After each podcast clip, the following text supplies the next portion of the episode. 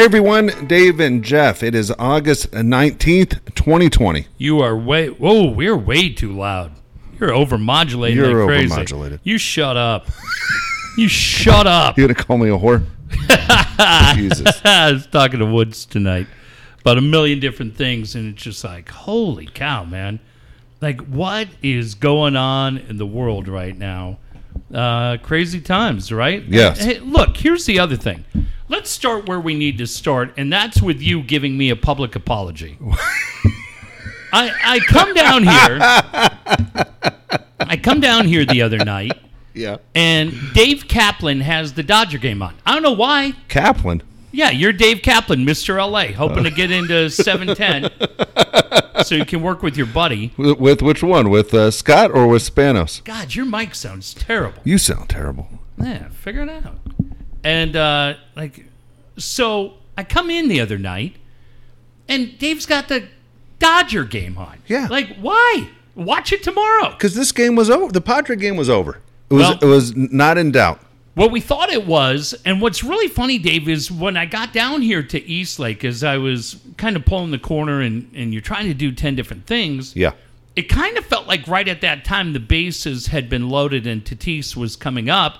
And I assumed, giving you the benefit of the doubt, that I would walk in and see what happened, No. knowing that I had heard the three run homer. But why why worry about doing that? Why worry about it? So uh so Tatis hits the grand slam. Yep. And I really didn't know what had happened, which is funny because if you hear the show from the other night, uh, I think Dave and I We're going like, over his stats. We didn't even know he had two home runs.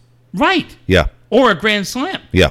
and uh, and we're complimenting Tingler, saying Jesus Christ. right, Couldn't pick a worse night to compliment him. just like we had said last week, we were saying, yeah, you could do that. There you go, much better. Um, just like we had said last week, well, they never get blown out of games, and then they proceed to get smoked in four straight games.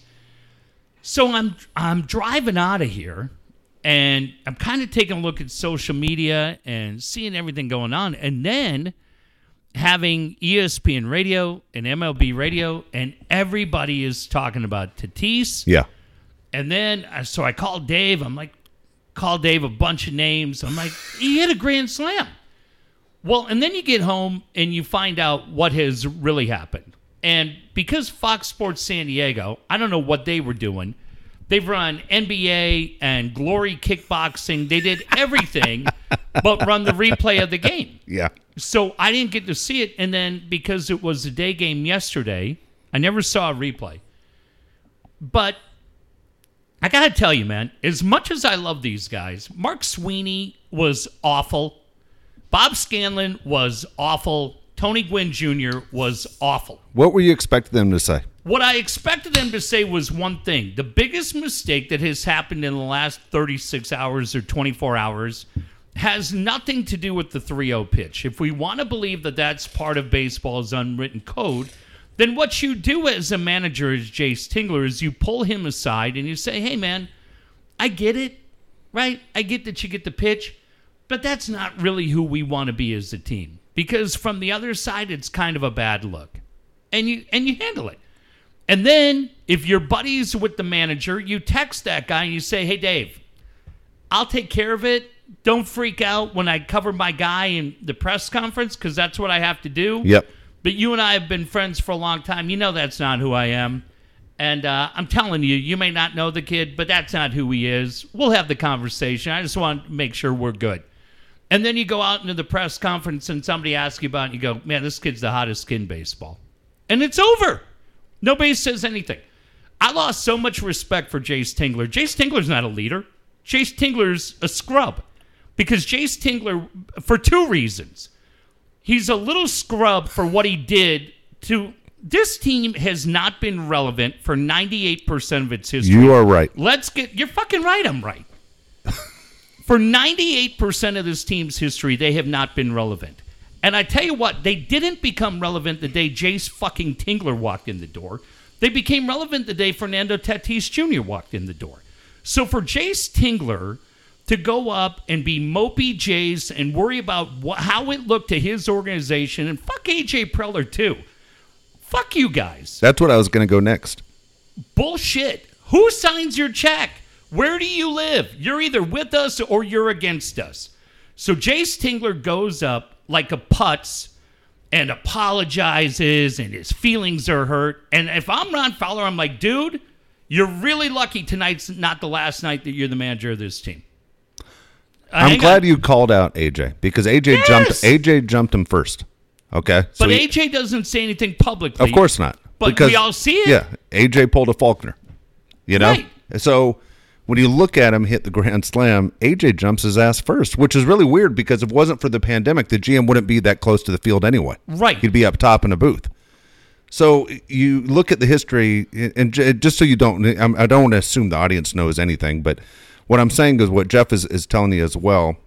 Here's the deal: both guys, AJ and Jayce, both came from the Rangers. Right.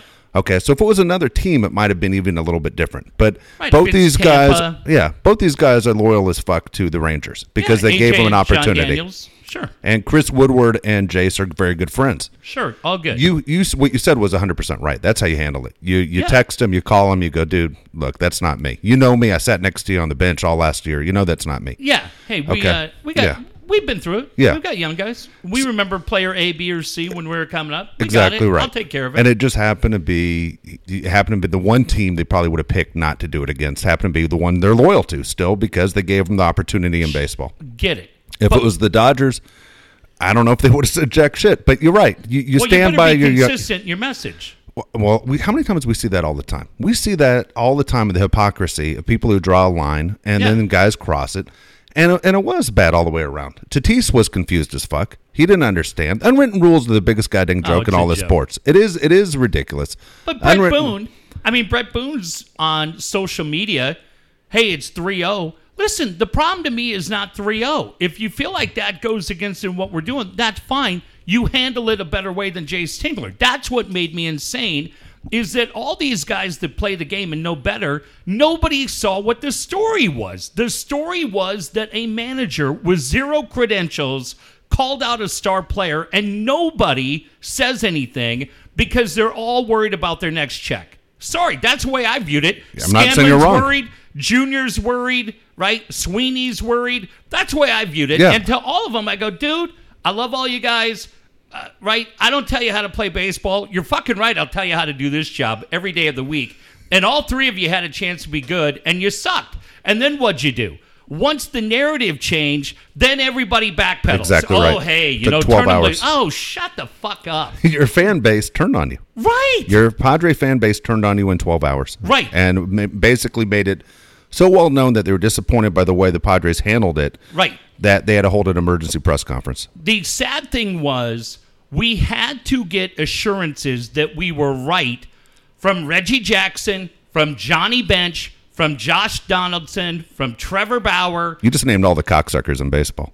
What do you got against Johnny Bench? Johnny Bench is a cocksucker. He yelled at me when I was 12 years old. Good. He cussed me out. Well, so what? Nobody cares. Reggie no Jackson, credentials. cocksucker. Trevor Bauer, cocksucker. Josh Donaldson, cocksucker. I'm Right. not saying, uh, and look, I'm not saying things are right or wrong. I'm just saying what Billy Ripken and Cal Ripken and Who? Who was the first name you said? Billy Ripken. He's on the MLB. I'm just telling you, the old guard. This is an old guard deal, and we Yeah. see this all the time. They're a bunch of get off my lawn guys. Okay, and from what I've been told, you don't swing at a 3-0 pitch in spring training. I a hundred percent get it's like going that. into the victory formation and then saying, "Fuck it, we're throwing a bomb." I, I get all of that. That's not the argument. They're missing the argument, and Billy Ripken's missing. But that's argument. Jayce Tingler's argument. That's his argument. Your argument is you fucked up as the way you approached this kid and defended your guy. Jayce Correct. Tingler's argument is you don't know how to play the fucking game. My argument is that's fine. You don't go in front of the camera and call your guy out. And you don't call your star player out. I couldn't agree more. that's my argument. You stand by the 26 guys on that bench. right. And then if everybody, and I don't think it's a story if Jayce Tingler doesn't do what he does. And then. What Ting- about Hosmer? Uh, Hosmer went to the Rangers bench and said, "We'll talk to him. We'll talk to him. Don't worry about it." Yeah, like, I- fuck off, Hosmer. Don't act like you're his best friend. Yeah. And then going to sit around and say to the other guys on the other team, Yeah. hey, What are you le- running for le- office? Yeah, fuck off. My my issue is with Tingler. And then Tingler comes out yesterday in that ridiculous press conference, and he's like, "Well, you know, I really wish the narrative would have been that the 21 year old kid had a great day." You know how that becomes a narrative, you dipshit, by you saying it last night. God damn it! And then I got Ben Higgins, the biggest empty suit in San Diego. Jesus Christ, Ben, act like you give a shit. Hey, oh wow, isn't this great that uh, that Jayce came out and cleared the air? What? No, he didn't. He came out and did exactly what I predicted he would do, and the badly worded. God, I had 19 typos. Who gives a shit? At least I own up to it. Yes. He came out and did exactly what I knew he would do. He thought he'd protect his relationships by calling out the star player. He got his ass kicked, as we saw. And Dave, you know what? To your point about Bauer and Jackson and anybody else that did it, those are the guys that I would have thought would have been like, hey, why is this punk swinging 3 0? And they instead had the message saying, dude, go for it. Yeah, because unwritten rules are ridiculous.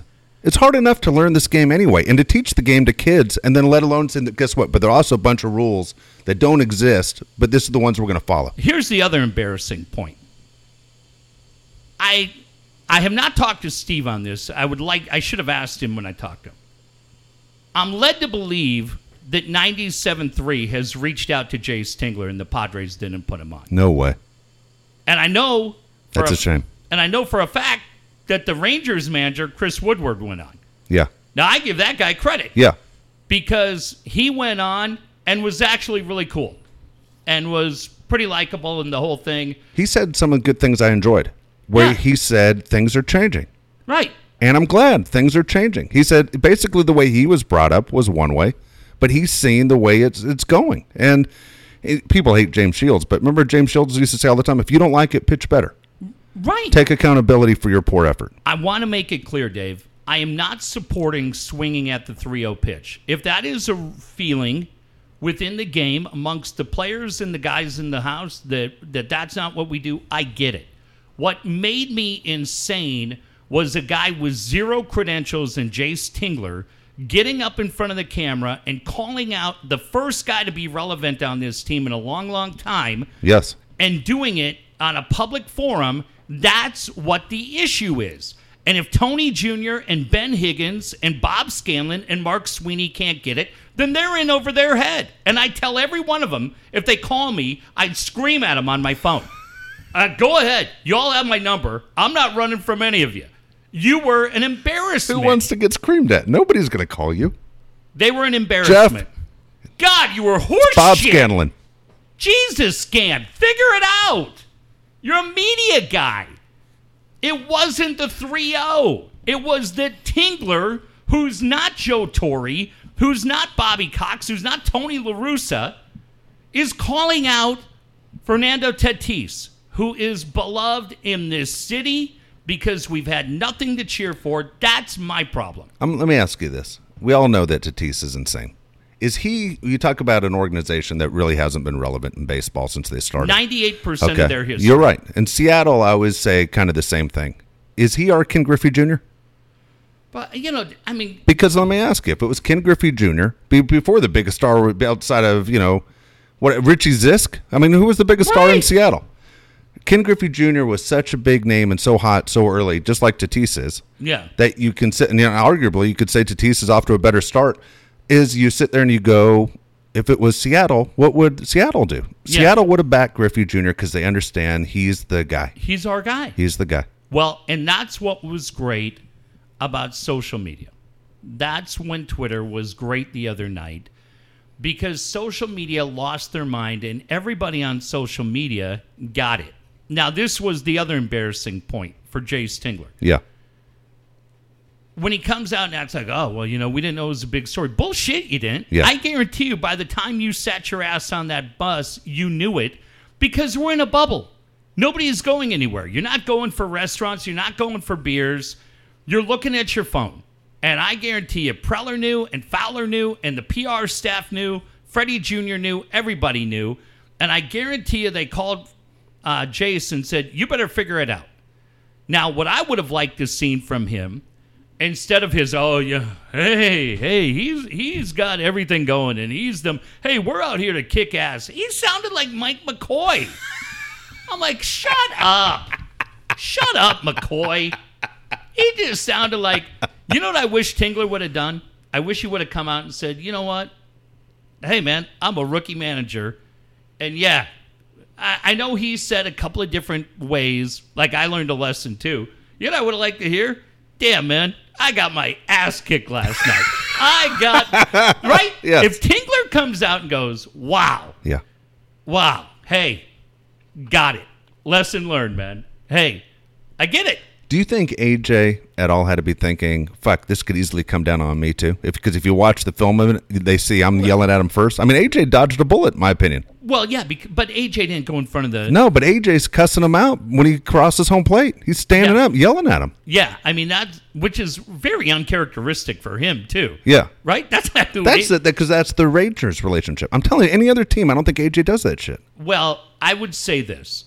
I I don't think it has lasting impacts. I really don't. No, it's not. I lo- bounce with you. I love the fact that people are looking at what's going on here in San Diego, and, and unfortunately, it was because of an incident. It was a grand slam. And fuck it, it was a, it was a positive. But people are talking about it. It was on PTI. It was it's a big national story. It was the biggest I- story going. That's what the NBA playoffs. It was the biggest story in sports. Well, I thought there were a lot of guys. Keith Hernandez on the Mets game the other night is saying, hey, you don't do it 3 0. And Gary Cohen, who's been the voice of the Mets forever, Yeah. I think those guys just got awful announcing number one. It's like, why? Why? And Keith's like, Gary, you just don't do it. It's a bad look. Yeah. He's like, I don't get it. Tell Joe me Torre why. said the same thing. Yeah, those are old school guys. Uh, but then they went to Ron Darling. Yeah. And Ron said, Keith, I sit next to you every night. I can't think of the last thing we disagreed on. He goes, I completely disagree. I love it because he's a pitcher and takes takes accountability for not playing well. But Dave, again, my point is not with the way Keith Hernandez feels or with Ron Darling feels. Uh, Mark Sweeney, Bob Scanlon, Tony Jr., all of it. I get it. You guys have been in that room. We haven't. We're not going to tell you what the rules are. The story was Tingler. And for all of you to miss that, and even Gary Cohen and, and Keith Hernandez, you missed it. You, you had a belt high fastball and you let it go. The story was how does that impact a guy who, by the way, all of us know that for the last two weeks, what's been the narrative? Give the kid a blank check. Yep. Give the kid a blank check. Now, does this impact Tatis at negotiations? I doubt it. No. I doubt it. I think that'd be a little dramatic. But it was a horrible mistake by Jay Tingler. And I don't I mean, I heard Mike got to his point, was doing what Costa does. Mike killed him. I tell you what, Mike killed him. Uh, as much as I tease Didn't in every show? I didn't hear coach, but didn't every show take Killed Tatis's- Tingler? Killed everybody. Killed basically everybody took Tatis's side. Everybody took Tatis's side. I, in fairness to Stephen Ben, I just read Ben's dumb tweet. I, oh, it's so great. Thanks, Jayce. Uh, shut up.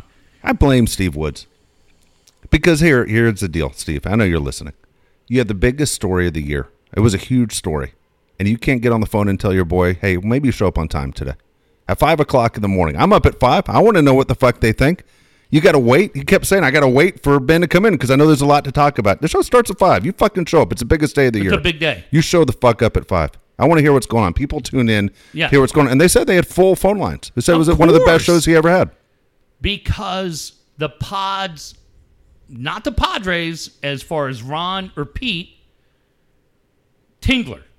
I, I could live with the Hosmer thing. I really could. If Tingler hadn't said anything, I could deal with the Hosmer thing. You go, hey, is a who knows what's going on? Whatever. Maybe he's looking at what had happened with the A's and the Astros, going, hey, I don't need to lose anybody. For That's what. days. That's why I think he said it. Not because he was embarrassed. But- he said it to protect his teammate. But here's the other problem that I have with Tingler. Right after the Grand Slam, what happens? Machado gets thrown behind. Yeah. Uh, Tatis had been hit the day before. When are we going to do something there? If you're going to tell me about unwritten rules, Jayce, and the way the game's played, as I wrote on Twitter, I like the unwritten rule that if you hit my best guy, I'm going to hit two of yours. So as soon as Jayce recognizes that rule, then I'll rule uh, worry about him protecting his friendship with his buddies. He sat there like a toad and let his former team throw at Machado. He sat there like a toad on Sunday and let Tatis get hit and did nothing about it. That to me loses all credibility for the sensei. right? yeah, I have no credibility for that guy. Where's that being called out? Did anybody say anything about that? That we're letting Tatis get hit? Just like this organization has done in the past for everybody? No, it's a fucking joke. I'm confused. Okay, I'm gonna go to an unwritten rule. I'm gonna ask you the question because I don't know anymore. It used to be there were unwritten rules in baseball, but baseball was always policed by the players because Right. the pitcher is holding a weapon. Okay. Right.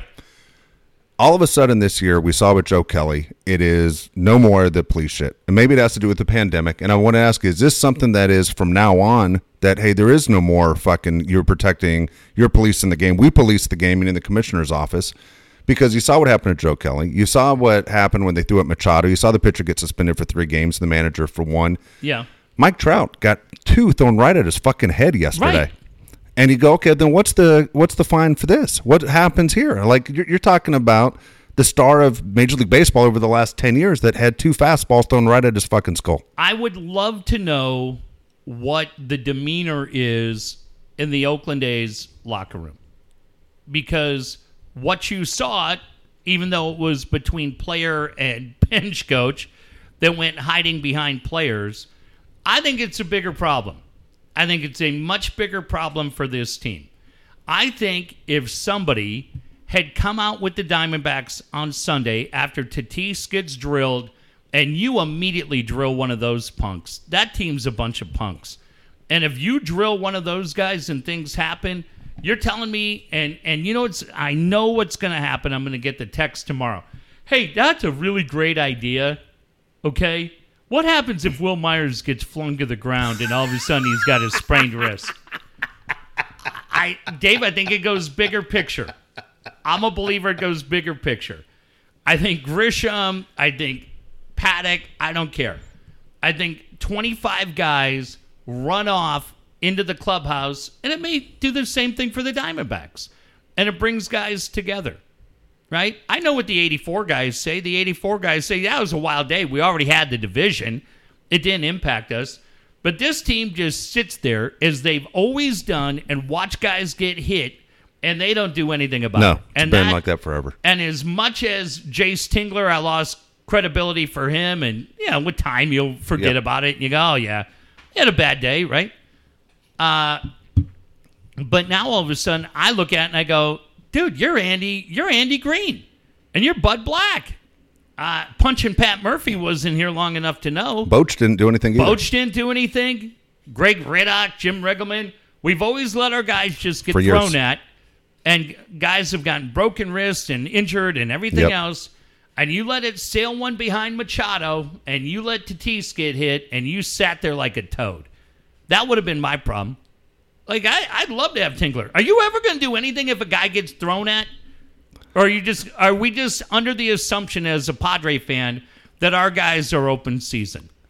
It's it's very interesting to see. And he said you're right. There's a history. Anyone who's followed this team for as long as you can remember, and you've seen the Giants teams inside your own division that have basically done this to you and broken wrists, as you said. Right. What do you We- think the we- Diamondbacks we- mentality is towards this team?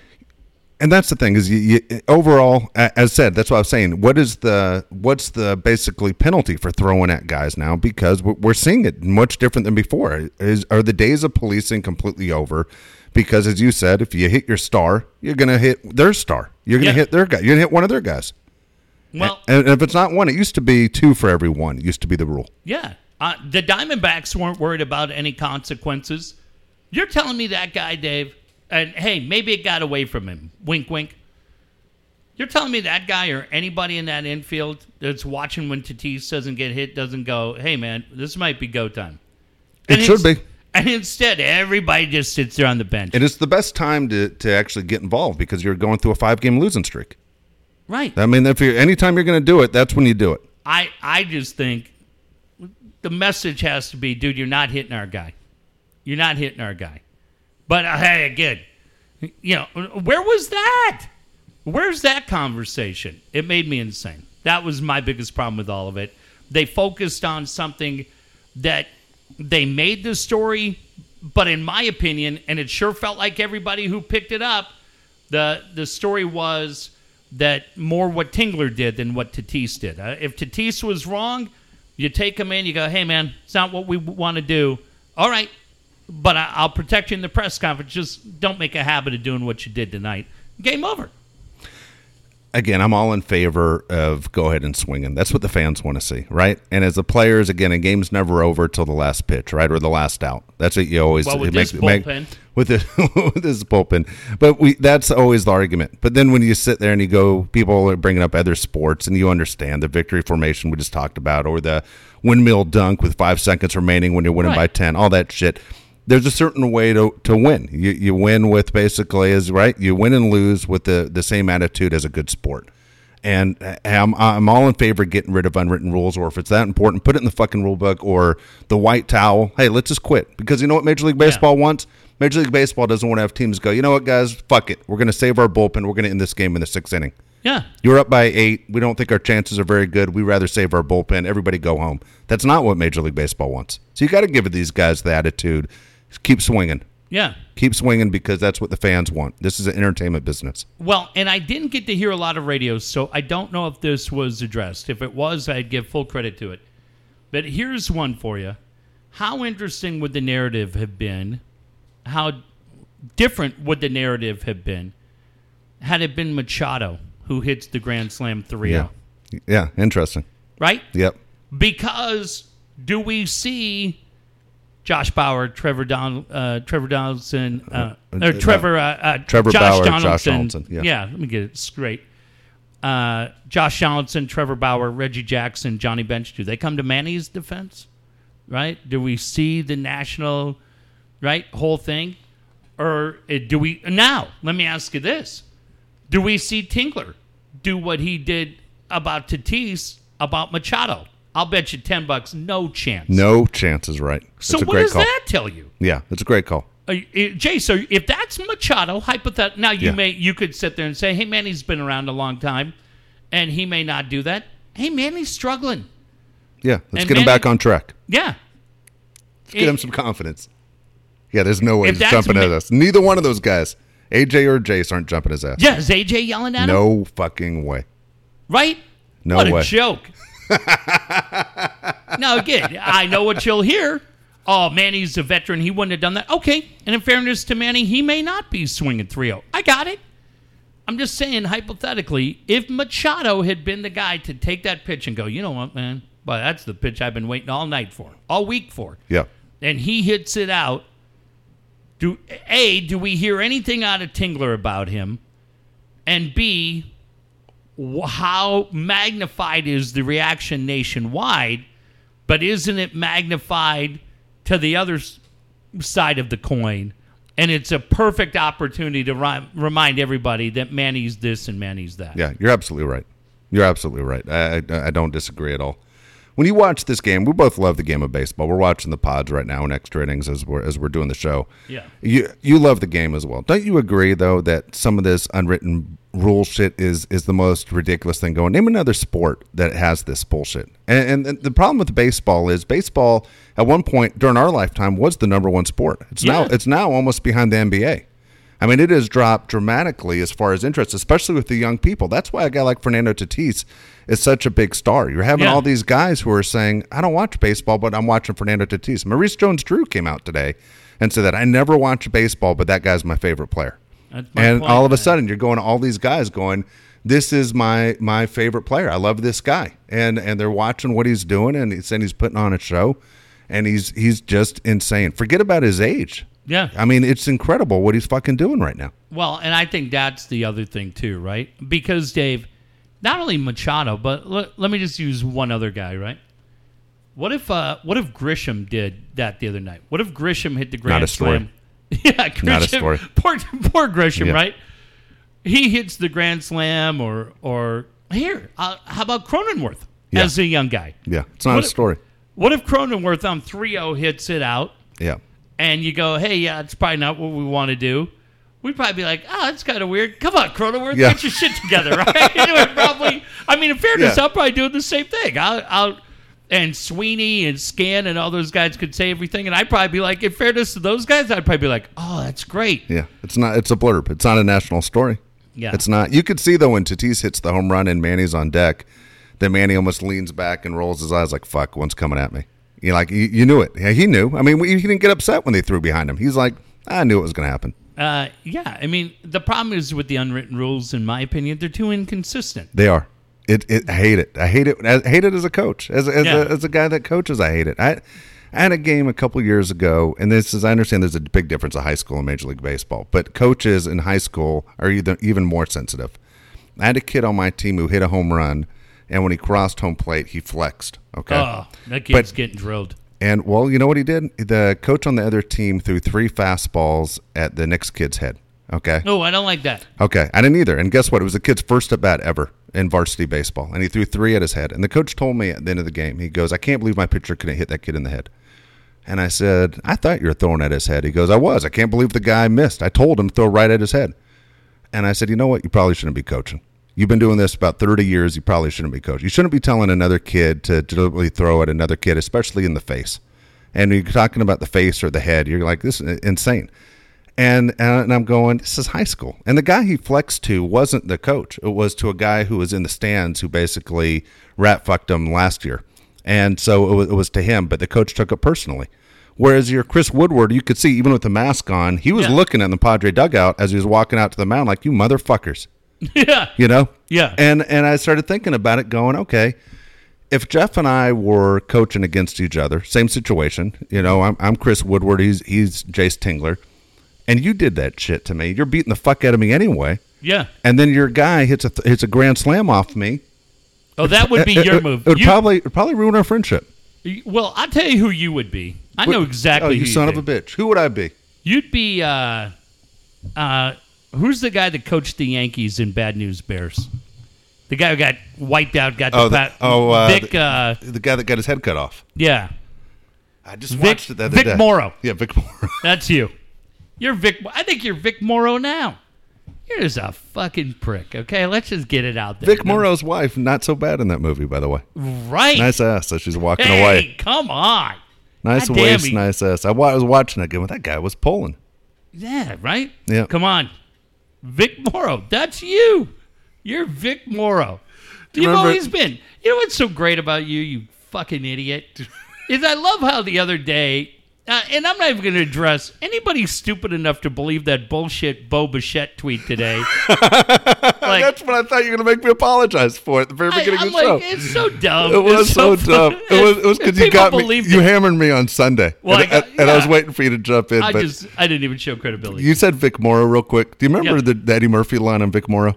Which one? Someone asked Eddie Murphy. They go, "So, what are your chances of working with John Landis again? Because he did Trading Places with him." Oh, Jesus. He goes, "There's a better chance of Vic Morrow working with John Landis than me." Oh, oh, god damn. God damn. Eddie? wow. Um, now, I love that all of a sudden the other day, you're the moral police, right? When all you've done on this show for 20 years is talk about all these thug kids you've had. Didn't you just have a, a situation a couple of weeks ago where you had kids cussing at other kids and doing everything else? Oh yeah, I had kids talk shit to the other kids because I want to see if they how they'd react. I want to see if they could play the game without getting in their head. If they could basically silence them out and keep focusing on the game. You think Gene Mauch ever did that? You asked. Probably, probably not. So, save your Probably not. save your bullshit. Uh, I just uh, it was crazy. But uh, but here's the thing: we just hadn't had a chance to address it. The Bo Bichette tweet. I was waiting for I you. You like- did so well not saying a word all day. I was day. just like, I'm not even going to acknowledge Jeff that. got me on Sunday really good. but I did I did laugh because the funny thing is, yeah, I obviously have a connection in Toronto. So it was just funny that Bo Bichette and the other thing is too, why that really did make me laugh is my kids, I told you, I've been playing MLB the show. The Yeah. Padres won the World Series. Good. And the second baseman on that team was Bo Is that right? That's yeah, hilarious. we love him. Oh, that's but I'm like, fucking that's better than Tatis. I'm like, so, and who's that one dipshit wrote? I can't believe this. This is ridiculous. I'm like, oh my god, you're so dumb. Taking the bait. Two quick things Yeah. to hit. I got to tell you the number one complaint too on the show. So go ahead. Oh, I want to hear that first. Okay, number one complaint was it is not Kraken, it is Kraken. Well, in Cardiff, it's the Kraken. I got it. But now, but what business are you fucking in? You're in the hockey business. Well, that's true. So now for the rest of your life, you're going to remember you fucked it up on day I one. couldn't care less. I'm a Kings fan. I'll call him the Kraken. I'll disrespect. People But lost their fucking minds. Oh, what the fuck? Well, then- Kraken? Kraken's one Are you sure gr- it's the Kraken in Encinitas? Now it might be uh, Kraken the first whole it's time. Cardiff. Sorry. Okay. Sorry. I missed it by an exit. Sorry. Yeah. Did, well, uh, let me ask you this: Did you live in Beverly Hills or did you live in Thousand Oaks? Where'd Oh, fuck. you live? Well, it's a big damn difference. No, It's 40 I don't miles think it is. apart. Did I live in Beverly Wood or Beverly Hills? I lived Yeah. in Beverly Hills. Did you live in Agoura Hills or did you live in Beverly Hills? Where'd you live? Yeah, it, it might as well. Yeah, it's Cardiff. Okay. Okay. Are you sure it's Kraken? Yeah, I've been thrown out of there enough. I know where it is. Uh, don't you behave? I'll tell you what, that Seattle team's going to be great. Like their fan base is ready starting September 21. Um, two quick things. Yeah. God, these are the the wild sports media last couple of days. John Focke is the radio announcer for the Charlotte Hornets. Tweeting about the Nets game the other day, writes an unbelievable tweet trying to promote how exciting the game is and he says the shooting in this Nets and he wanted to say Nuggets game, and it came out Nets and the N word game. Wow. It is unbelievable. Now I look at that, and the crazy thing is, I personally don't know John, Yeah. but John's background is for the last five, six, seven years, John had been the studio host for Minnesota Timberwolves basketball. And so when I would listen to our friend Alan Horton, it was John that would be the guy back at the studio giving you uh, scoreboard updates or anything else. And uh, and when I would sit with Al Horton at games that we have done, I would say, man, I always call him John Fockey. I was and Horton was always like, it's Folky. I was like, dude, this guy's really, really good. Um, Horton had started by being the WNBA guy and then said, hey, I, this is year round. It's getting to be too much. And then John took over and ended up being the voice for the Lynx when Yeah. they went on their great run. And then he got the opportunity to do NBA games last year because Horton ended up back doing WNBA. I don't know him personally. I don't know how that word gets on a phone. I don't have any idea at all. I just know what Alan has said about him. I read what a lot of the people wrote on social media about John, people that had been part of the Lynx organization that talked about him as a guy and, and what he stood for. And it, God, it made me like physically ill because you just go, man, that is unbelievable. And it sure doesn't seem like what I've been told who that guy is Yeah. and uh, I don't know how that story is going to end. That was bad enough. What happened tonight in Cincinnati hit me at a whole different level Yeah. because I'll just say this 1995, I've told this story in the past. 1995, working at KFMB, producing pre and post game shows for the Padres, one of my really fun jobs was collecting audio from games across the country. I've said this. We had a blind guy, Bob Greenberg, literally blind, who did old school reel to reel and somehow put highlights together and sent them to me in San Diego because he was there and he had old school big satellite dishes, yeah, we'd get Jack Buck and we'd get different guys. But because he was based in Chicago, every night I got uh, the White Sox games. We were talking about it when Ed Farmer passed away. Yeah. Ed Farmer, John uh, Rooney were doing White Sox games. Tom Brennaman and Ron Santo were voice of the Cubs. Ron Santo literally screamed over every highlight in the Cubs while Tom's trying to call play by play. It struck me incredibly funny, and I just kept a tape of it.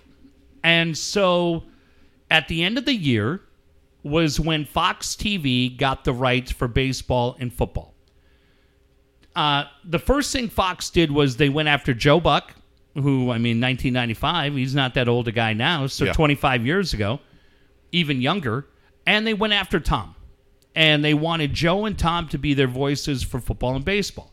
Tom went to the Cubs, said, I want to be able to do this opportunity. Fox said, Hey, you're the fill in TV guy. Harry Caray was still alive at the point. It's either us or them. Tom walks away. He had to be 32, I'm guessing. Walks away from being the radio voice of the Cubs to take this job with Fox. I knew him a little bit because he'd been a guest on the show. and We'd see him out at uh, Qualcomm Stadium.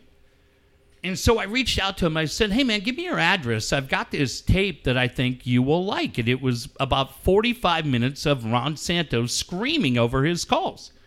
Send him out the tape. About five weeks go by. Five weeks later, my phone rings and it's Tom. And he goes, Hey, man, I got to tell you a story. He goes, I was on a flight going to Tampa to call an NFL game that was going to be seen by 2% of the country. And he said, As I'm on the plane, uh, I'm wondering, what the heck did I just do? Did I just make the biggest mistake of my career? And he said, I happened to go through my bag. Remember, it's 1995, and I find this cassette and I put it in my Walkman.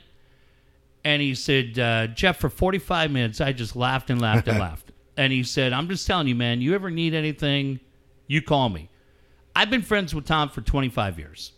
Um, what happened tonight, the only thing I can tell you is nothing can change what happened, right? We live, like I said to Dave, you look at what's on social media tonight, it's a pitchfork society. Yeah. Everybody wants him out, fired, the whole thing. And that may be ultimately the end result. The one thing you learn in this business is every mic's a live mic. Yep. Tom let his guard down tonight, made a huge mistake, and it it'll be a costly mistake. The only I'm not going to defend it because we have people in this audience that We've were talked about on the show our support. right that would have that would have hurt tonight. I would just say to those people and anybody else, uh, that's not the guy I've known for 25 years. He's not. He's not a guy. I have plenty of friends that I've known for 25 years that I go, oh, yeah, he was. Yeah. I'm shocked it took this long to catch him. That's not who he is. I'm heartbroken for my friend because I think it's uh, it's going to be costly and and look, I don't know. It's not for me to decide what mistakes are were an apologies and ex- acceptable and what mistakes are no man sorry uh, and john Focke may be the other one that Yeah. may be the other one where you go hey uh, uh, you know it's just you can't get away from that You know, for Tom, the thing that's you can't defend is that it's in his daily speech because it wasn't like, hey, you can say whatever you want that he didn't know Right. he was on there. It's in his daily speech. right It's hard which to is funny dave because in my and now i'm not Yeah. going to act like i talk to him every day I, under, I understand what you're saying. but that but that's not that strikes you because you wouldn't expect him to say that. Now, Right. I, I was telling when, when you sent me the story, or Wood sent me the story. Someone sent me the story. Maybe it was Costa. Costa it And um, I'm looking at it as I was coaching a game, and I went, "Oh my god!" Because we know the guy. He's been on the show a bunch of times. right I consider him a friend too. You've been on the show. You're a friend of the show. Um, and I was telling a guy who was there the story, and he went, "Dude, I still say that all the time." And I looked at him and I was like, "What do you mean?" You know, like I was shocked. He said it, and he goes, "I know it's wrong, but it's been in my figure of speech." And he goes, "I don't mean anything by it, but it's by my." In my figure of speech, and I, I said, "Dude, today's day and age, maybe you don't want to be in the habit of doing it. Maybe we really want to take an effort. Like I used to, I'll say the word. I used to use the word retarded. I go, that's retarded. Right. I didn't say someone's retarded. I go, oh, that's retarded. Right Well, my wife asked me because she works in the school district. She asked me a long time ago. And then I have a couple friends as I got older, started having kids that had kids that had disabilities. And I realized how offensive that word Right. was. And I've worked to take that word out of my figure of speech. right Tom is a guy you would have expected would have taken it out of his, his speech by now. Right. Yeah. Right. Hundred percent. I'm not. I know you aren't defending him. I'm just saying it's sad to see his career come to an end because it probably will come to an end. Yeah. I'm not defending what he said. Uh, I'm just telling you. I've known a dude 25 years, and there are people where you go, yeah, right, where you go, oh, yeah. And here's the other thing, right? Uh, so he leaves. He gets the job at Fox. He gets a call from Jerry Colangelo. Jerry Colangelo owned the Diamondbacks. Flies Tom down there. He's the voice of the Diamondbacks. He's the first first employee hired because they were two years away from throwing a pitch. And Colangelo goes, uh, "Yeah, I need a guy to be the face of the organization." And so he was that guy, but he had the opportunity to go home. had the opportunity to go back to Cincinnati and for the last couple of years work with his dad, who's also been a friend of mine for longer than 25 years. And uh, Hall of Famer. Right.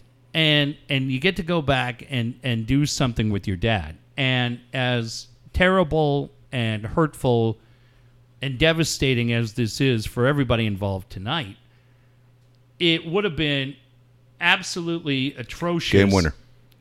All right, By I'll, who? s- I'll say it right now on there. I always say Manny Machado never comes through with a big hit. He came through with a big hit. Walk off grand slam. God damn, what the, what's with this team of grand slams right now? Dude, the Rangers pitcher Montero, fucking terrible, dude. I mean, not that to give the grand slam. He couldn't throw a strike to anybody. He was so off. Yeah. Holy shit. He had to come in three three times. I was about to ask you for the pitch. What happens right here? Uh, one just one final thing Yeah. at a time. What Tom said tonight would have been hurtful, disgusting, and terrible if he's in Tampa or Milwaukee. Ah, I wanted to hear Orsillo's call. What are you doing? What do you want me to do? Dude, oh, go back to your beloved Dodgers. I can't wait till they lose tonight, you asshole. They probably will. They have, But- eight, they have a seven game winning streak. They're due. But uh, but for him to do it in Cincinnati, Yeah. where the Brennaman name. And the weird thing is, too, when Chip Caray went to Chicago and did Cubs games, man, there was a lot of resentment towards Chip in that. You would think, being like, Yeah. right, Tony Jr.'s loved here. Yeah. Boy, there was so much resentment towards Chip for that. And there's resentment in Cincinnati. Um, no, I just, uh, I like I said, Dave, I, I don't know John Focke, so I just know what I've heard. But I do know Tom, and uh, man, I'm I'm sorry, I'm sorry for the people that would have been impacted by that because you're just minding your business. Yep. You didn't do anything tonight, and uh, yeah, it's just man, hard, hard couple of days. Okay, so here's the question. A week from today, okay? We're going to be looking a week from today. This is going to be August 26th. Yeah. Is Wood still doing a show with Ben, or has Ben uh, applied for the job of the Reds play-by-play announcer? Um, has who applied? Ben. No, I don't know, Ben. No, I don't think has Woods applied. Woods would never. uh, how crazy is Machado hitting that tonight? It just sucks, Dave. Like you, you just look at it and you go, dude, it's probably the end of the road. It's probably the end of the road for both of those guys, and you get it. You Yeah. just go, you get it, and you go, man, it's a drag, man. It just sucks. It is. It's very disappointing. It's an interesting story to watch. It'll be a huge story tomorrow. Might be the biggest let me story. ask you, if you're Yeah. the Reds, what happens? You got to cut him loose. You got to cut them loose. You can't even fine him for a year. You got to cut him loose. It really stinks because, no joke, he was on his way to probably going in the Hall of Fame. I just, uh, like you said, yeah. You just go, yeah, man. If you're the Reds, you're. I, don't- I don't know. And and if for the NBA, for Charlotte, Yeah, no one's gonna miss that motherfucker. No one knows who he is. Tom Jesus. Brennaman's a national guy. See you later. Now, I think Fox Sports Ohio is owned by Sinclair. I think they're two different employers. But I, I think if you're Big Fox, you're going there too, right? Yeah, Wow. yeah. Damn. Fucking Woods is texting me like crazy. That wasn't clutch. That was clutch. Calm the fuck down. I just said it. Calm down. You asshole. I told Woods that he was trying to figure out a name for his kid. yeah. And I, so I text him. I go, "Hey, this is what you name your kid. Name your kid Daddy. That way, from now on, every girl has to call your kid Daddy." and he goes, "I fucking love it." he would. He goes, Daddy Woods. He goes, from kindergarten on, it's the coolest name of all time. Every girl has to call that kid Daddy. Uh, I like that family members are just tweeting me the Brennaman story. Hey, did you see this? yeah, I did. Uh, real quick, Yeah, go ahead. how we doing time wise? We got to get out of here pretty quick. Pretty soon. Okay, real quick. Uh, first couple of days of 1090. It's really bad. It's worse than I thought it was going to be.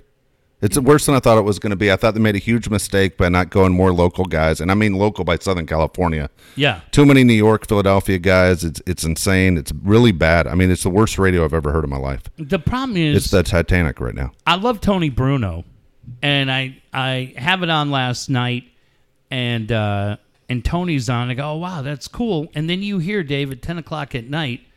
Oh man, we got so much afternoon baseball going on. We got afternoon hockey going on. You're like, oh boy, Yeah. right? Am I?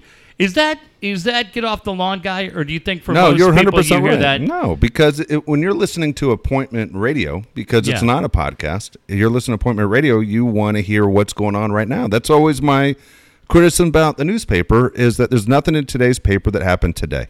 You know what you're getting with the newspaper. With the radio, if I want to listen to Tony Bruno, I need to listen at this exact time to hear Tony Bruno. So you better be on. I don't want to hear a show from 10 hours earlier. To me, Bruno's your number one guy with respect to Cap, but Bru- and Kaplan tonight, I put on driving down here. I get out of work at six forty-five. Kaplan's last fifteen minutes is how great it is to be on seven ten. That's fucking great. Kaplan's basically working for Coca Cola and Pepsi, and then telling you how great it is to work for Coca Cola and He- Pepsi's time. He's in his Coke uniform drinking a Pepsi. This fucking guy. And then today, because the question had been, what are they going to run at noon? So I'm like, hey, what are they doing at noon? And uh, I get on today, right? And I'm flipping around. Um, Darren's talking about his air conditioning out. How many times did Darren say, I don't know? Darren loves to say, make a statement that goes, I don't know. Maybe that's just me. I mean, dude, if you did that drinking game with Darren, you'd be drunk by fucking 1225. I didn't hear that, Oh, but dude, he does it all the time. I, I don't know. But then I go to uh, I go to 1090 because there had been talk that Hacksaw was coming back, John Browner and Alex Padilla, who by the way are not part of the 710 show. Yeah, I figured that. Uh, surprising. Well, we know the guys in management at 710. They weren't going to hire all those guys. They're better than the two guys I heard Oh, I tonight. agree. But they already have those guys under contract.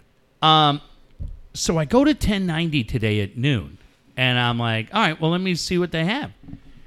I'm listening to two guys talking, and the first guy says, uh, you know, Jonathan Coachman was really, really good as a backstage interviewer, but then they made him a commentator. And you go, that's WWE. Yeah, that's right. And then the other guy says, Well, you know, Michael Cole was really good as a backstage interviewer. And then he became a commentator. So I'm thinking, yeah, it's kind of funny. National shows kind of talk WWE. Sometimes I'm not really sure what the angle may be, whatever. So I go, it's it's just different. But again, you're probably filling in with a national show and, and maybe Vince McMahon or somebody did something and, and like any show does, you go off on a tangent. And then the guy goes, Well, let me tell you this.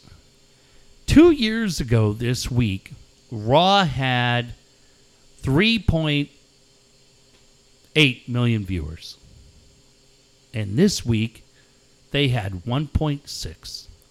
In two years, they've lost 50% of their audience. And I'm listening and I go, I know who this guy is. Years ago, they had the National. Remember the National? The, Yeah. the Daily? Frank Deford? Yep. And every week, they had a pro wrestling column. Dave Meltzer. And Dave wrote this column that nobody had ever heard where he told you guys were getting busted for drugs and Iron Sheik and Hicks, Hacksaw Jim Duggan were smoking weed in the car. They were arrested together and you were like like he just he broke down the fourth wall. Yeah. And then Dave started doing this newsletter called the Wrestling Observer Newsletter. And when guys died, it was insane and all these crazy stories. And then we started booking Dave on the show. Yeah. So we got to know Dave 20 years ago. Well, Dave has a guy named Bryan Alvarez, and Dave and Bryan, God, I thought this show stopped like 10 years ago. Dave and Bryan used to do a daily wrestling show.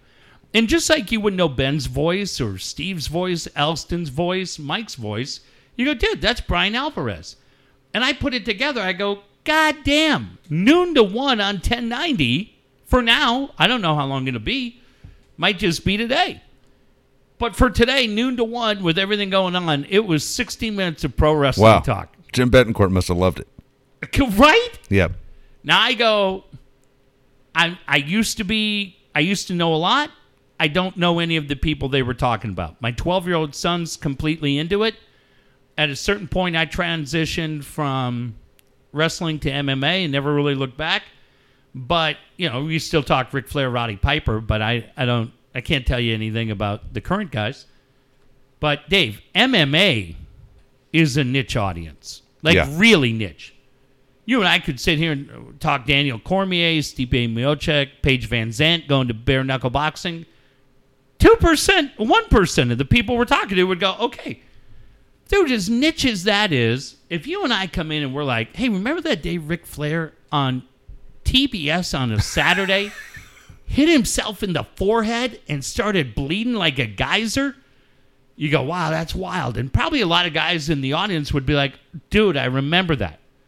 If you and I come on and go, Dave, let me ask about these raw ratings. I mean, I'm I'm looking at two years ago. Dave, we're 3.5. People are like, what the? F- what are you doing? Hillbilly? I was just like, wow.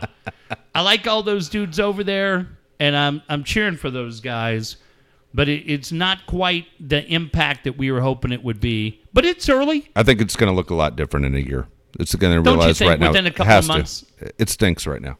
Yeah. It, it shouldn't stink heading into football season either. Right. It's a great time to uh, to jump on, but this isn't. The, they aren't doing it right. Hey, want to mention Dan Williams? Dan Williams is your guy. Again, he's your guy to get you out of debt. He's also the guy to get you out of the rental market. What are you waiting for? You got to give Dan Williams a call. 858 688 6813. 858 688 6813. He's the guy to talk to about your finances and as far as moving in the right direction. Again, Dan Williams is the guy. Well, it is so important in these times. And we talk about buying a house. You know where else you need to have good credit is if you're going to rent. Because everybody is putting in an application and the guy who owns the property wants to know who's going to make their check every month. Well, if Dave's got a credit score which is probably not far far off of 447 and I have mine of 805, who do you think's going to get it? Look, I would say find a way to get your finances in order and maybe you rent for a little bit and then you get ready to buy. But there are going to be a lot of applications. Uh, you ever notice that they ask, can I run your credit report when you apply for a job? A lot of people out of work right now, they want to know. Yep. Are you responsible enough to pay your bills? Because if you're not, then how can we believe you're going to be responsible enough to be here? Yep. uh, give Dan a call, get those finances in order, start with renting a place, and then be ready to buy your own place. Absolutely. Brian Curry's your guy. He's the guy to find that perfect home. What are you waiting for? Whether you're selling or you're buying, Brian Curry can help you out. He can get you in the right neighborhood, also the right size house. Brian's the guy that we have used over the years, and he is the best. He is uh, easy to contact, easy to talk to. 619 251 1588. 619 251 1588. You know what, Dave? I was driving around the other day. I was over by Bay Park, and you're looking and you go, man, these are some pretty cool homes. And then you realize, you know what I'm right in the neighborhood of? One American News. The One Yeah. America OAN. You goddamn. I could be two blocks from Graham Ledger. and then you realize that's way out of my price zone. Time to get back in the car and start heading east towards Poway. But I tell you what, no matter where you want to live, Bay Park, I went and saw Brian at an open house he was doing over there. Beautiful house. Anywhere you want to go in San Diego, man, it is a buyer's market, but it is a seller's market. The question is do you have somebody on your team that's going to help you navigate the choppy waters? I can't think of anybody better than former Navy standout. Like I tied that together, Brian Yes. Curry. Nobody better. And and you're going to have peace of mind. Anybody going through buying a house or selling a house, we know how complicated it is. Dave's been through it numerous times. I've been through it myself. Man, are they going to accept my bid? Are we going to get a bid for our place? You need the right guy on your side. I guarantee you this Brian Curry wouldn't have done what Jayce Tingler did. he would not. He would not have done that. He's a leader and he's on your team, and you'll be thankful. Give Brian a call. Tell him Dave and Jeff sent you. Absolutely. Once you get that house, you got to get that pool. Look, if you have a house right now, you got to get that pool. It is so fucking hot. It is. Jesus It is Christ. ridiculous. Everyone I seem to know over the last couple days has told me I just jumped right in the pool, and I was Yeah. like, "Oh, you lucky bastard!" If you don't have a pool and you're thinking about getting one, you need to call Taylor Made Pools. Alan Taylor's your guy. If you have a pool but it's not working in the proper condition, you need to call Taylor Made Pools. Alan Taylor's right there at 619 449 4452. 619 449 4452. I thought my kids were the dumbest kids in America, and it's been confirmed. Because the other day, my two dopey kids and their friends, my buddies Ty and Dante, what do they do? They take their mom's tarp out on a cement driveway Holy shit. and make it a slip, and slide Holy fuck. on cement. Promptly tears uh, my friend's tarp. Then they don't tell her anything about it. But I'm like, if you're so dumb, you're jumping headfirst on the cement. We may have to find a way to get a tailor made pool or get you in for medical assistance, one of the two. It's so goddamn hot. Dave, what time is it? It's 10 o'clock at night. Feels Yeah. like it's 100 degrees It in here. I know Stevie Verissimo's like, stop crying, try it down here in Phoenix. but holy cow, boy, if you've been waiting, I don't know how you could continue to wait. Give TaylorMade Pools a call. Tell them Dave and Jeff sent you. Absolutely. Kyle Pfluger's your guy for that perfect website. Talk to Kyle today. He's doing great things. It can help your business grow. It can make things happen for you. 619 500 6621. 619 500 6621. All right, I actually have a legit idea. Okay. Not just hot chicks uh, with weed or anything else that we've done in the past. Chicks with weed. Whatever we were going to do, right? chicks who can't say no. I love that one. All right, listen to this. And I actually thought of it today listening to 10 minutes of that wrestling show. So they're talking to some kid. He's a wrestler, right? And they're talking to him about these wrestling schools that this kid went to. So he went to one in who knows where, and then he went to one in Japan. And you go, well, I guess if you were going to learn wrestling, that's what you have to do, right? Dave, hear me out on this. What about kids? That guy didn't have to go, and now he's a very successful guy, making money and traveling, doing a lot of different things, even in a uh, COVID world. What if you had kids that were out there that wanted to learn radio, but they didn't want to have to go to City College and sit in a home ec or a fucking woodshop class, or more importantly, have to listen to Scott Rice tell them goddamn Kixie stories? Or what if they didn't want to go to Palomar? What if they didn't want to go to San Diego State and try to get on at KCR and be edgy and play the Cranberries like Woods? what if they go, you know what we just wanted to do? I just want to learn radio. And by the way, I look at the guys who teach these radio courses around town. I go, who are who are you? Where have you been? I've been in this market 25 years. What have you done? Well, one night I, I filled in for Art Good on the jazz station. When? No, you didn't. What if we put together? I think I have a friend who's got office space downtown. What if we rent an office downtown, like at the Spreckels Theater, Yeah. And we opened the Dave and Jeff Broadcast Academy? Who could teach it better than we do? Broadcast school. you could come right out. You better make sure you pay. I think if these fucking guys are going to pay to learn how to be wrestlers. You're telling me nobody. And by the way, have you listened to some? Have you heard Braden? Brandon? What's that kid's name? Have you heard him try to read a story? My God. I feel like starting a GoFundMe page every time. They go- And then the next thing that happened, the Houston Astros came up, and then they and then they got a they got a one. They got a one-two. then a guy got a hit, and then they and then they got the third out. Coach, hey, am I supposed to say something here? I drive around. I'm like, where is the future of our business? Hey, if you're not in, Woods will be in because he's going to be doing anything he can to get the fuck out of that house in the next three months. When his beautiful second son shows up. And Costa's going to have plenty of free time on his hand in three months. And 1090 is going to need an entire new lineup. Kyle Fluger and I will be putting together the San Diego Broadcast Academy.com website. I don't know if you're invited. Uh, that's funny as shit. You had the goddamn Dodger game on. You wouldn't know a story if it kicked you right in your little nuts. All I know is I'm the guy paying the direct TV bill. I let you watch the Padre game. I Oh, flipped over. thanks. Sorry, I couldn't rewind it to get your Don. What do you think he said? Did he say "Holy fuck"? Well, I give Don and Mud credit. They were the only guys that didn't apologize the other night when Tatis hit the grand slam. Unlike Scan. I love Scanlan. Poor Scan. Dude, poor Sweeney. People writing on there Oh, to I knew Fox. Sweeney was I will not watch a Padre game if Sweeney's ever working. I mean, holy fuck. Let me just tell you, because 90% of you don't ever get the jokes. like I rip all these guys, but they're all my buddies. Like I could give less of a shit what any of them said earlier. So yeah, I don't. I would not expect circling back to how we started. Yeah. Scaling. Scan, I mean, what are you doing? Oh but my God. Scan's like the nicest guy in San Diego. Junior's like the nicest guy in San Diego. Yes. And Sweeney, God, I'm afraid to say because I'm afraid I'll get egged on my car. He's a great guy. That's why it's so fun for me to yell about all three of them. Be one thing if those three guys were jerks, but yeah, I'm like, but people get all nervous. It's all fucking around. It's funny as shit. Uh, uh, By the way, before we get to how old are they and how much are they worth, I'm watching this show Succession. Okay, Is that on HBO? it's on HBO. All right, I'm almost done with with uh, both seasons. All right, there only been two seasons so far. Dude, you it's right up your alley. The All right, I have the- HBO right Okay, now. the guy that plays the dad, Brian Cox. Okay? He's great.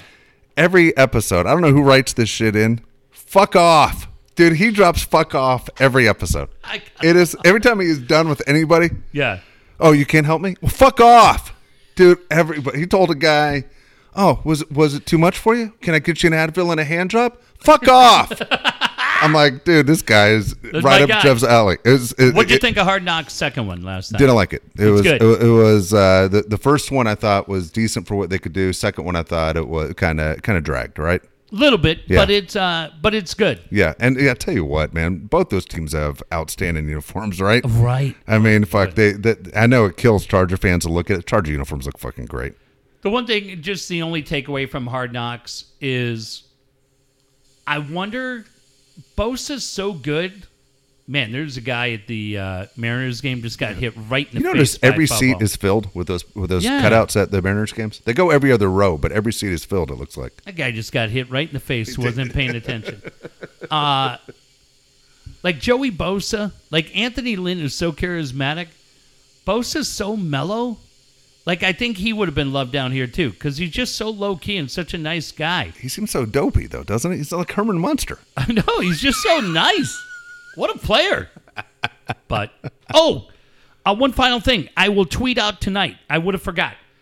Talking to my kids, I'm driving over here, and uh, remember we talked about San Diego State Qualcomm Stadium.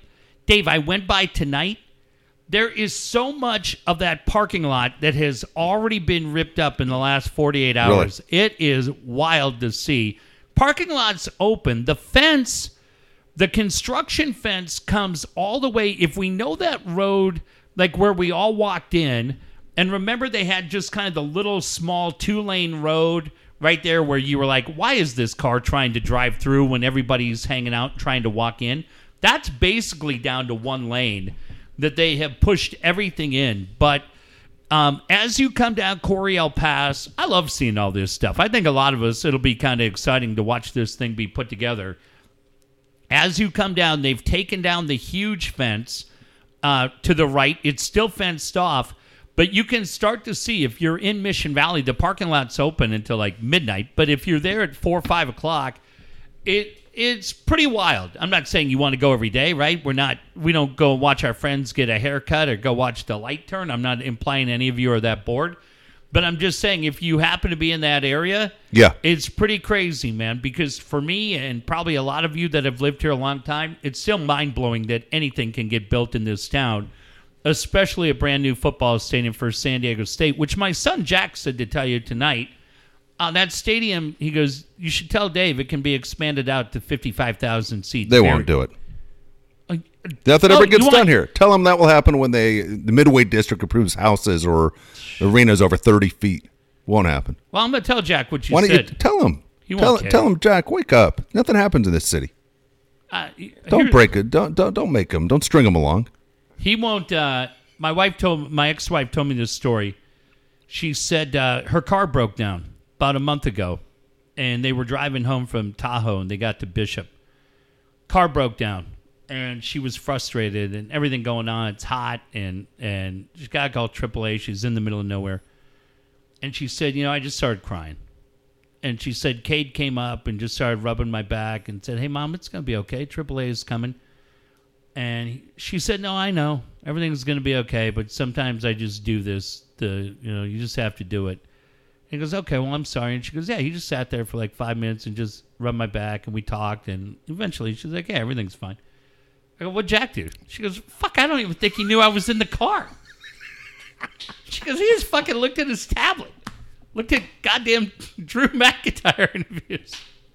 I told him, I go, I'm with him last night. I go, what the fuck are you doing? Mom's crying. He's like, Kate had it. so I just want you to know that when I go back and tell him, Yeah. Dave said it's not going to build, it'll have no impact on him. Oh, at that's funny as fuck. All right, sorry. That's so funny. All right, here, real quick. How old are they and how much are they worth? We're going August 19th. We're going John Stamos. Oh, God, this is funny. Happy belated birthday to my friend Cheech Marin. And congratulate. I'm sorry. Go ahead. Finish what you're saying because yours is important. First kid I met when I moved to San Diego was my best friend. Guys that you legitimately have your back through thick and thin. The way that Dave does, the way that Costa does, the way that Stevie Woods does. That's who Cheech Marin was to me. We lost him amazingly. I can't believe it's been four years Amazing. ago to cancer.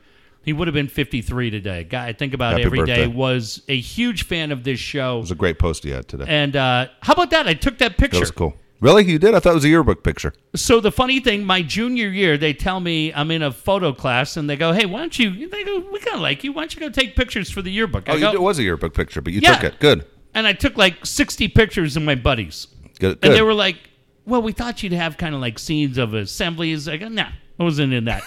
and that uh, that picture made the yearbook. So That's cool. It's a great picture. Yeah, and it, that's a Great same, picture, great post. Same blank look. So happy Yeah. birthday to Cheech. We miss you very much. Also, uh, congratulations to Bobby. Woldridge. How about that? I didn't even know his wife was pregnant. I didn't know either. Yeah. Uh, congratulations. Born today? Yeah. August 19th? Yeah. I How about that? Yeah. Here, Matt, Circle Matt life, Barkley man. knocked her up.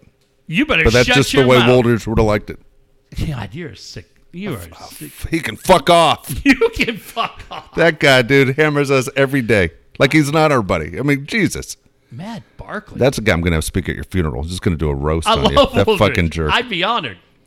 All right, John Stamos. How old is he? God damn, that's funny. I didn't know Cheech shared that birthday. John Stamos is, uh, I'm going to say he's 58. 57. Ah! He's pretty funny in that commercial. How much is he worth? I'm going to say Stamos is going to be sneaky rich. I'll say uh, 18 million. 25 million. Not bad. Yep. Good for him. Seems like a likable guy. Oh, it sure does. Matthew Perry. Damn, Cheech is doing good. Yeah. Matthew Perry. He's doing is, even better in a second. Uh, I'm going to say Matthew Perry's 51. Exactly right. How much is he worth? God damn, that friend's money. Shit, 40 million? Uh, $80 million. No shit. Yeah, 80 million. Bill Clinton. Really? God damn. I almost said something terrible. I almost said, oh, stinky fingers. Bill. if I did. Because he's a former president. Um, Bill, I think this one's going to surprise me. I'm going to say 77. 74. Seven. God damn. Uh, oh. Red states are like, come on. Let's see how much money Yeah. he's got. It's funny because there are two different numbers listed. So go ahead. Yeah. They think he, and I don't know, they might be right. They think he was skimming from the foundation. There's that. Every president leaves a wealthy there's that. Rangers apologist, Yeah. Sweeney. Pomeranz. What'd he do? Nothing. uh, sorry, I'm distracted. See your friends on TV like a shiny light. I'm gonna say he's worth uh, hundred million. 120 million. But How it much says, of that's legit? Hold on, but it says could be worth 300 million. No shit. Yeah. But all these guys are like that. Richard Nixon went in broke and came out fucking wealthy as fuck too. Right. They all and he didn't leave on the best terms. Is it too edgy on the next show to talk about Clinton and Epstein Island? Go ahead. Uh, fuck, everybody's involved with Epstein. Donald Trump's involved with him too. Dershowitz? Yeah, they all are. They're all Wow. dirty fucks. Did they know what was going on down there? I hate to say it. I think everybody knew what was going on. Did they participate? I hate to say it. I think they Oh, all be careful. allegedly. I don't know. All right, last one. Kirk Cousins. Oh wow, uh, sixty million. I'm gonna start there. 101 million. Holy cow, uh, thirty. 32. All right, All right, here we go. Stay or goes, and what the list I have here is people that Jeff dislikes. all right, it's cool. I like Okay. it. Let me see if I agree. Drew Pearson or Gary Anderson. Uh, I actually like Drew Pearson because his Hall of Fame speech was the fun. No, No, his, no, the draft. the draft speech is the funniest thing I've ever seen, and I tend to watch that about once every four months. Hundred percent, Drew Pearson stays. I could enjoy Because Drew Pearson to me would be a guy, Dave, that you could drink beers with Yeah. and complain about that game, but I bet you'd walk away loving him. Uh, Gary Anderson let me down, and I hated that single bar face mask. Gary Anderson's out. Brian Long from 1360 or Mike Shepard from 1090. Oh, uh, I would keep Brian Long because I love his kid. Shep blatantly, blatantly lied to our face. Yeah. openly did.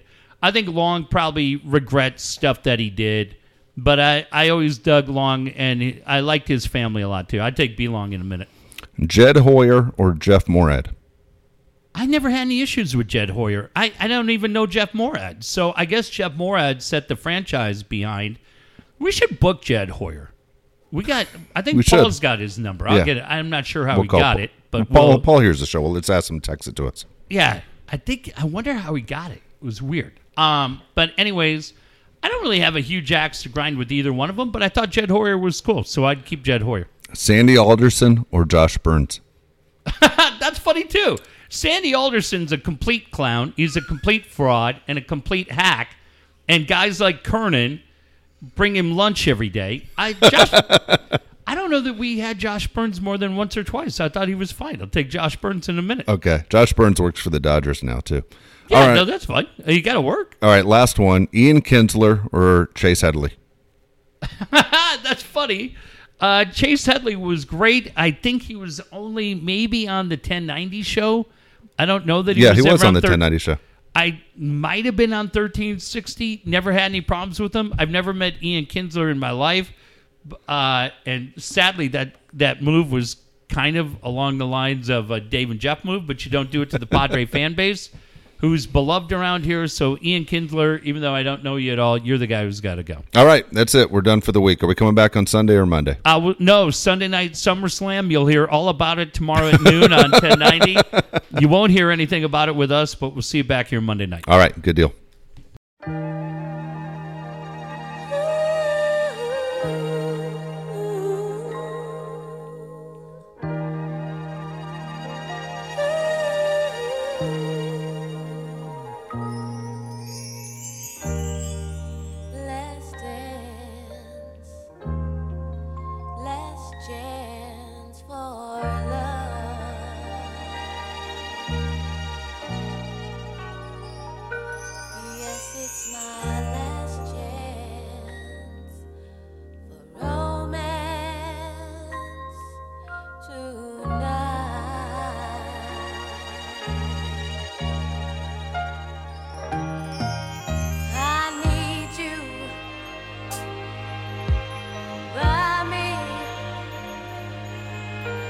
Beside